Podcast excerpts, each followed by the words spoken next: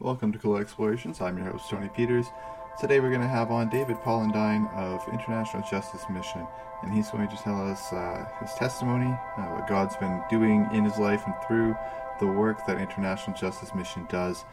And uh, the verse that they've chosen to use for International Justice Mission is uh, Micah 6 8, and that is, He has shown you, O mortal, what is good, and what does the Lord require of you? To act justly, and to love mercy, and to walk humbly with your God. Very important verse, and you can find them at www.ijm.ca. Hello and welcome to Cool Explorations. I am your host, Tony Peters. Today we have David Pollandine on, and he's going to talk about International Justice Mission or IJM. As we discussed in the prelude there, we will be looking at Micah 6 8 as a reference to all this kind of stuff we're going to be talking about here, which is fantastic. I'm looking forward to this stuff. And uh, why don't you start off by telling us a little about who you are as a person, David? Yeah, thank you, Tony. It's lovely to, to, to be here and to, to talk to you about the work of IJM and just to share a little bit as well about myself. So, yeah, so I'm um, originally, you can hear that I'm not from Canada, I'm from the UK. Uh, my family and I moved to uh, Winnipeg five years ago now, five and a half years ago. Um, I'm married with two children, got a 16 year old daughter and a 13 year old son, so two teenagers in the house um, which is wonderful. I always wanted teenagers. I always wanted that challenge. Um, I've always loved youth work, been a youth worker in my past, so I am delighted now to have my own kind of my my youth work every day within my family, which is great. Um, and yeah, so I I um, originally come from the UK. I worked a lot actually in um, student ministry uh, for a number of years. Worked in the Czech Republic actually um, for ten years doing student ministry, and then got involved in fundraising, worked for a few NGOs in, in London for Christian Aid was one and St John Ambulance was another, and just got into the whole world of fundraising. And so, yeah, when I came to Canada, it was just a natural step to to be able to start working for IJM as well in this kind of in this in this arena. And it was wonderful. Who'd have thought that I'd have found a job in Winnipeg coming from London? I thought, what am I going to do in Winnipeg? You know, what can I do? Maybe street entertainment, maybe some, you know, I can reinvent myself. But um, thankfully, uh, God had a plan, and I was able to find work uh, working in the prairies as a fundraiser. So um, now I'm now I'm the um, actually working as the national director for development growth within IJM. So it's become more of a national remit, which is great as well. So it's lovely to be here, and um, yeah, looking forward to it. Yeah, and I'm looking forward to talking about that. Uh, before we get into that, why don't you tell us your testimony uh, and how God's kind of helped you grow along the way to get you to where you are now? yeah. Um, well, I grew up in in a small town in England. Not really a town; it was, it was, really a village, but it was we called it. We did have a charter, so we were a town. We are about three thousand people, and it was very similar to many small villages and towns across England. It was very secular. Nobody goes to church. Uh, we really are a secular country, so that was typical. Um, although we did have a big Anglican church that we used to sometimes go to as a cub and a scout um, on Remembrance Sunday and uh, main holidays and things. But yeah, had no real exposure growing up to to the sort of Christian faith. Um, Mum and Dad divorced when I was about five, so uh, that was quite traumatic, I think, for, for, not just for us, for our parents as well. Uh, and so we never lived. We lived with our mum and my and my nan. But my dad came to faith actually um, through that trauma of the divorce and stuff. And so he prayed for many years for us. So although we weren't actually living together, we didn't see too much of him in the early years, especially. But he just faithfully kept praying. So eventually, um, we were at university and we went to one of went to his church in in a, in a place called Luton, and the pastor happened to be a football player, soccer player, and me and my brother love football. So um, yeah, over the years we've been there a few times, and I heard this lovely Welsh evangelist share about Jesus and about a relationship that you could have with him. And so I went forward, and that was I was about 22. So that was in about 1990, no 1989, I guess 1988, 89. And so yeah, made made a decision, and it took yeah, it was a gradual, it kind of gradually. Uh, started to meet with Christians, started to go to church. Um, having not gone to church growing up, it took me a while to get into that rhythm. But um, yeah, so went to university and then discovered about how you can share your faith at university. And so that's why I got into working with um, what is kind of equivalent to InterVarsity over here, um, Christian Fellowship, but worked within that same kind of organization in the in what was actually Czechoslovakia when I first went there, but then it became the Czech Republic. So mm. um, yeah, so that's kind of a very quick version of how I found faith. Or no, faith found me. it's interesting uh, that you bring up that UK is very secular because uh, I had on a Christian musician from there too, and she said the exact same thing. Where she, if she even brings up faith or anything with her friends, they will like right away shut her down, and uh, some of them have even told her not to communicate with them uh, because of that. And I'm just like, yeah, that uh, sadly that's the way North America is heading. Uh, so I think it's important that we do the work that we're doing to to reach people uh, for for with the faith and plant those seeds. So at IJM, you discussed your, your role a little bit. Um, I'd like to hear a little bit more about that role and a little bit more about what uh, International Justice Mission does and what what they are as an organization. Yeah. Um, so I, IJM, we are actually with the largest anti-slavery organization in the world.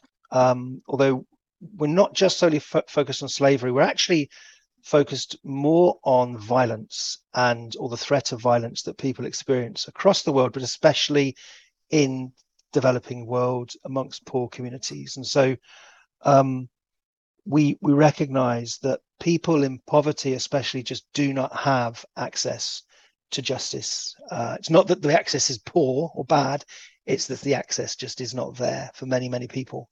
Um, the UN came out with a figure of, which is staggering, but of 5 billion people not protected by the law, which when you think the earth is around 7 billion, wow. 5 billion is an incredible amount of people. Um, it's over two thirds of the, of the population of the world. So again, it makes you realize that living here in Canada, we really are privileged. Um, yeah. You know, we live in privilege. And so for, for most people, um, they're either, they're either, they either have they're either oppressed by violence or the fear of violence. It's not necessarily it's that fear, it's that sense of insecurity because you know if you are oppressed in some way, if you're robbed, if you're raped, whatever it is, that you just aren't going to get justice. And so you're you're then not just it's not just justice, you know, you're not just the perpetrator's not just out there and free because there's impunity, but you're also imprisoned by the trauma that impacts you from that because you're also not going to get access to to good trauma counseling as well. And in those contexts you need money you know you need money for a lawyer you need money for trauma counseling. Um, it's just not it's not accessible in the same way that we have it here. So um, so that's that's really how that's really why IJM exists um, I could I could connect really back to the beginning, which was Gary Haugen, our founder, who was he was actually the chief chief investigator for the Rwandan genocide. So he was a 30 year old high flying lawyer um, with this incredible job, um, which was also very traumatic as well, where he basically had to log how people had been killed in the genocide. Yeah, um, there's a lot. So it was very traumatic. Yeah, and he was really struck by a couple of things. One was where was the world when this was happening? And of course, I don't know if you remember, but the world was watching O.J. Simpson escape up the freeway yeah. Um, everyone's eyes was on that. It was live on TV in the UK as well. We were watching that chase. And so while that was happening, we had this horrific thing happening in, in Rwanda. The other question he asked as well is actually not just where was the world, but where was the church? You know, and why why could how could something like this happen? And one of the things he realized was that, you know, no, no amount of prayer, no amount of good feeling or sermons or anything like that really could have changed or stopped what actually happened, and it needed actual physical intervention. It needed someone to actually take the machete out of the hands of the people. And as a lawyer, he recognized that, you know, the law has the strength to do that, but it's not happening in many of these situations in many of these countries, especially when it's poor communities. This it just doesn't happen. And so he really uh, he actually resigned and set up ijm and everyone said don't do it you're mad what are you doing?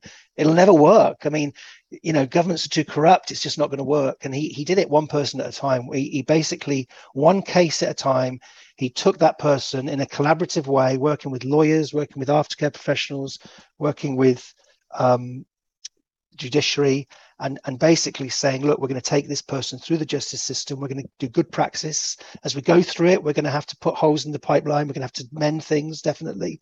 But we want to get them through the justice system out the other side. We want them to flourish.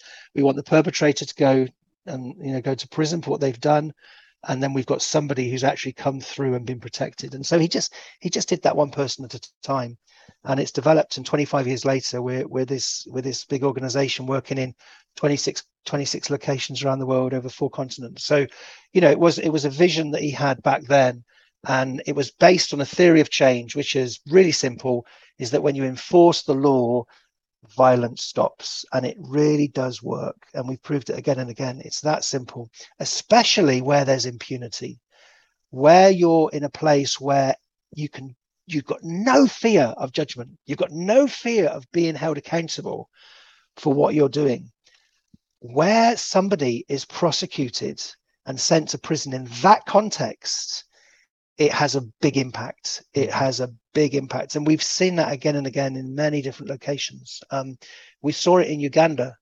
with um, land theft. So, what would happen there is that uh, often a, a, a, lady would be married and her husband would pass away. Often the husband might be, might be older, so he might have died because he's old, or might have died of AIDS, or whatever, however he's died. And so she she would be left on the property. But what would happen, and this is kind of a biblical story, we know the story of Boaz that the the name of the property would want to be kept in the name of the husband you know to keep the to keep it in the family mm-hmm. and so if the woman's there on her own they will want her to give up the land to the family. So they're scared that she might marry again and then it would go to another name. And so sometimes that means that they would um, intimidate her they would burn her house down they would kill the cattle and they would even bring the machete onto her. So this was a crime which we'd been working with um, the police, working with the justice system, working with the community for like 10 years in Uganda, in a little area of Uganda, and we saw no convictions in 10 years. So for 10 years, every case that we brought to the court was thrown out. Um, it just didn't work until 2000 and I think 14, 15, and we got our first um, prosecution. We got our first person sent to prison, and that was 2015. To date, we've had over 100 people sent to prison for wow. that crime in that little area of Uganda. So it just takes one. It really does, and it's and and so that's what keeps us going. That's why we keep in that country. We keep working with the different stakeholders, the different actors, because we know that it works. But you've got to stick at it. You, have got to keep at the the plow. You can't. Um, yeah, you can't backtrack, but but it but it will work in the end. You know, the law at the end does come through. Well, and we like to think that that kind of stuff doesn't happen here in in North America or in the U.S. or Canada, but uh, the we know the sex trade is is very active here, and uh, sex slavery. Uh, that's something we, we've seen presidents go after in the past, uh, and uh, some presidents are a lot more lack lax on that, but uh, it does happen here as well. So that's something that I love to just mention because it's it's important that we recognize that we we are not better than these other countries. It it's happening here, uh, right in our own backyards. Absolutely, um, it exists in every country. Slavery is an issue in every country, and there's and there is no there is no perfect justice system. You know, every justice system is flawed. Um, some are just flawed more than others, and yeah yeah so it is it's a case of and you know a lot, a lot of our work is based on capacity and and we want to with the money that we are able to raise we want to we want to do as much as we can with it so obviously we're, we're keen to go to those places that are in most need where there's most need mm-hmm. um, in a perfect world um, yeah every every system needs help in some ways yeah yeah and like you say there is no perfect system and i mean governments it, it's a struggle for them how do they counter this? How do they put the funds into it? Because there's only so many things you can put money into. So that is where it's great to have an organization that like yours come in to provide that that help and support uh, where a government might be might be struggling with that. Yeah. Um, so tell us a little bit more about your own role in there, and as well as um, touch on Micah six eight because we brought that up in the intro, and I, I I love that that you tied that particular verse into in, into the ministry that you guys do. So explain a little bit more how that ties in there.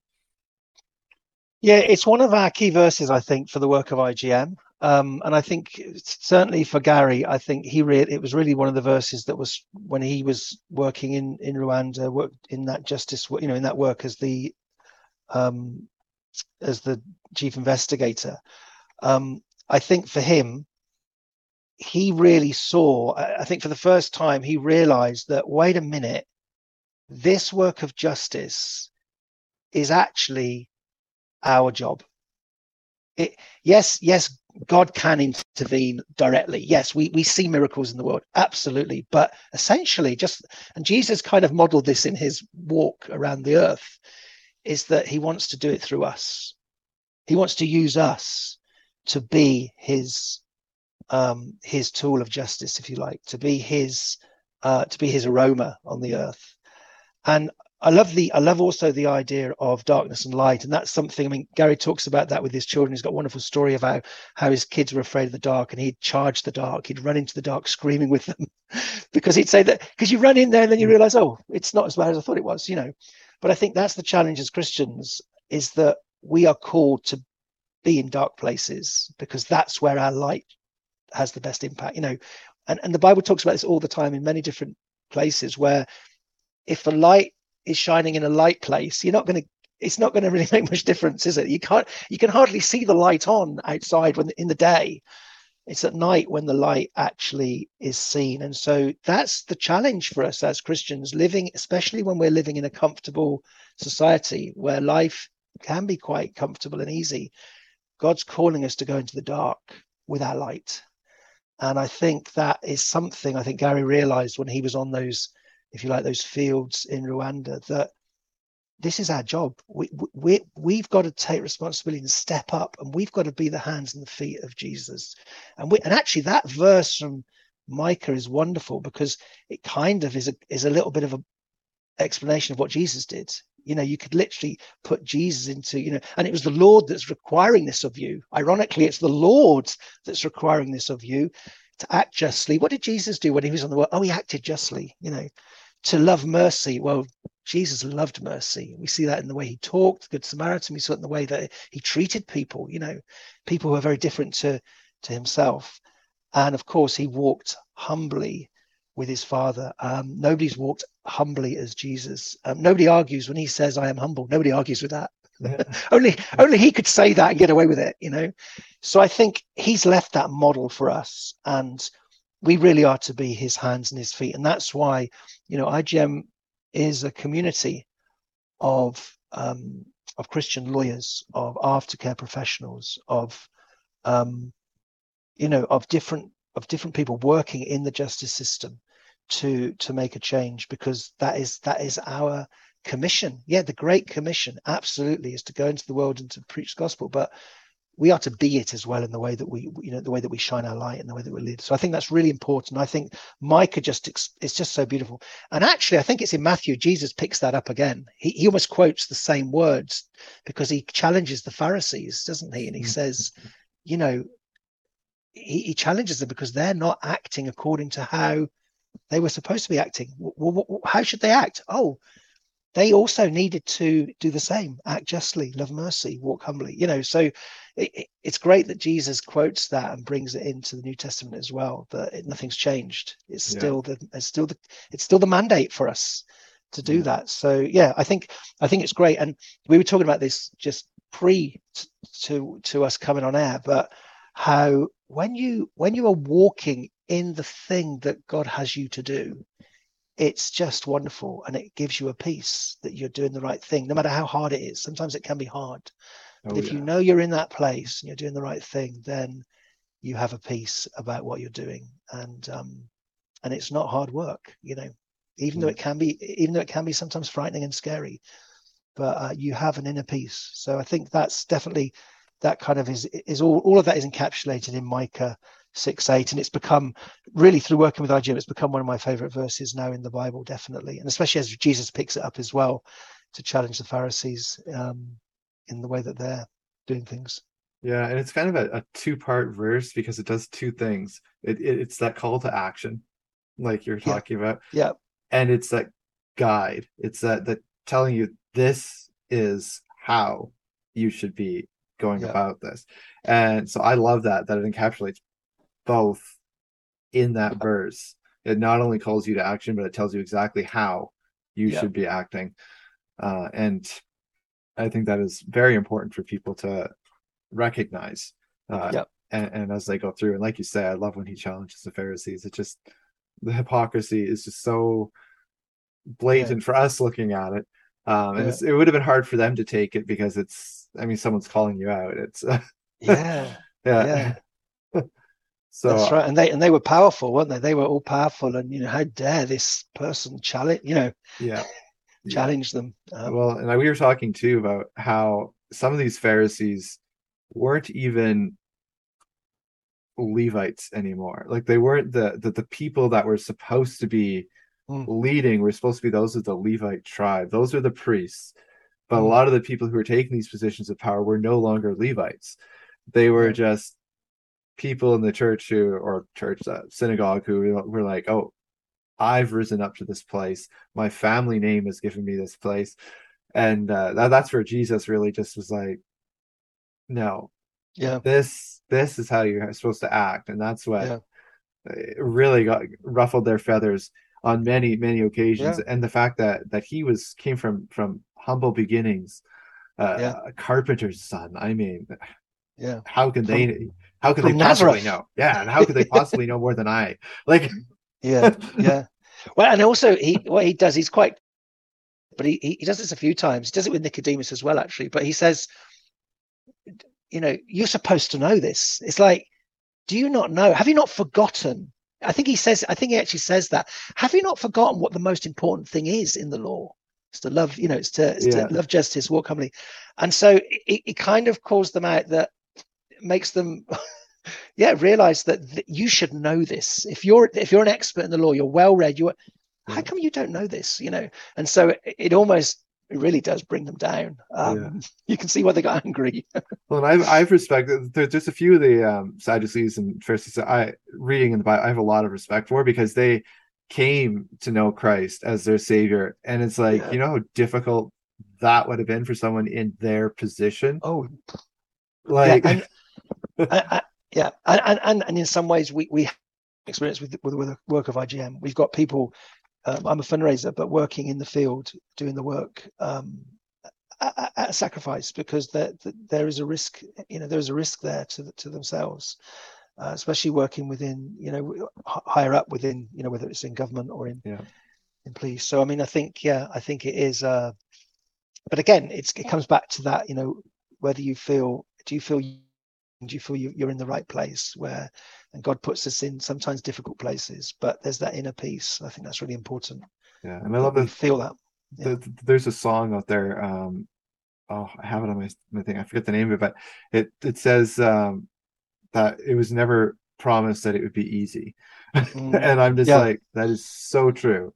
Yeah. he never promises it's going to be easy. In fact he promises the exact opposite that that we're going to go through trials and hardship sure. And uh so i see that even with people who are coming to christ through ijm uh, or through many other organizations. They're coming from these difficult backgrounds.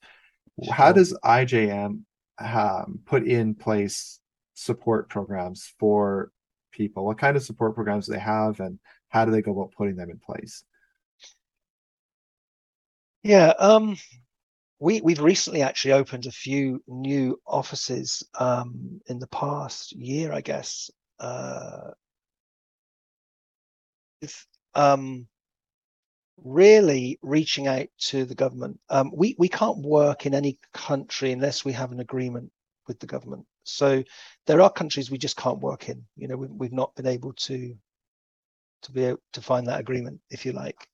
So that's the first thing. You know, there is a limit to where we can go. Um, thankfully, that's a minority of places. Um, there's still a lot of places where we can we can work with government and where government really have a desire for things to change. Um, so you know, just like just like our government, there's no perfect government. So we have to acknowledge that we're not going to be necessarily in a place where we're going to be working with a perfect in a perfect system. Um, but we can make inroads with people who also have that same heart for justice and for making the world better in their in their country and context. So yeah, we, we always have to to have an agreement with the government. We sign a memorandum of understanding, an MOU, and it also needs agreement that there is a actual problem in a particular area. Um, and that's hard. Sometimes that is hard for us as well to, to admit, you know, yes, we have an issue with this and we need help. Um, so that's also an important part of what we do. Now, the, the work then is really data driven. Um, we can't really work in trying to deal with uh, a problem unless we can prove that there is a problem. So we have to do then prevalence studies. So there's a lot of data analysis. There's lots of, sometimes it's physically going out and actually doing um, kind of inspections and investigating in a physical way. Uh, sometimes it can be done. There's so many clever ways of doing this now. I mean, I've I've I've I've heard about a few things and I've touched on a few things. I mean, we've got data science is something now. We have a data science team, and so that's also something that we use. I know there's some there's a system now where you can actually from a satellite the, beaming down to the sea to the ocean to the sea you can see a boat and by the way the boat's moving you can tell generally if there's if it's got carrying a cargo which is too big for the boat and often that's a sign of of slave labor so there are some very clever things out there that can help um, but data is key, and we have to be able to prove, we have to find uh, a system that works, and then we have to be able to prove that there's a problem. Once we prove the problem, once we've got some measurements, we've got some numbers, we can then say, right, this is how we want to impact the numbers of this. Thank you for listening to Cool Explorations. You've just heard David Pauladine of IJM, or International Justice Mission, which you can find at www.ijm.ca. and he's just been talking about the work that IJM does, how God's been using him in that work, and how IJM is, is really a tool for God to correct some of the wrongs that are going on in this world. And this is the first part in the series, so if you want to tune in tomorrow, you can catch the second part. If you would like to reach me for any reason, you can do so at tpeters745 at gmail.com.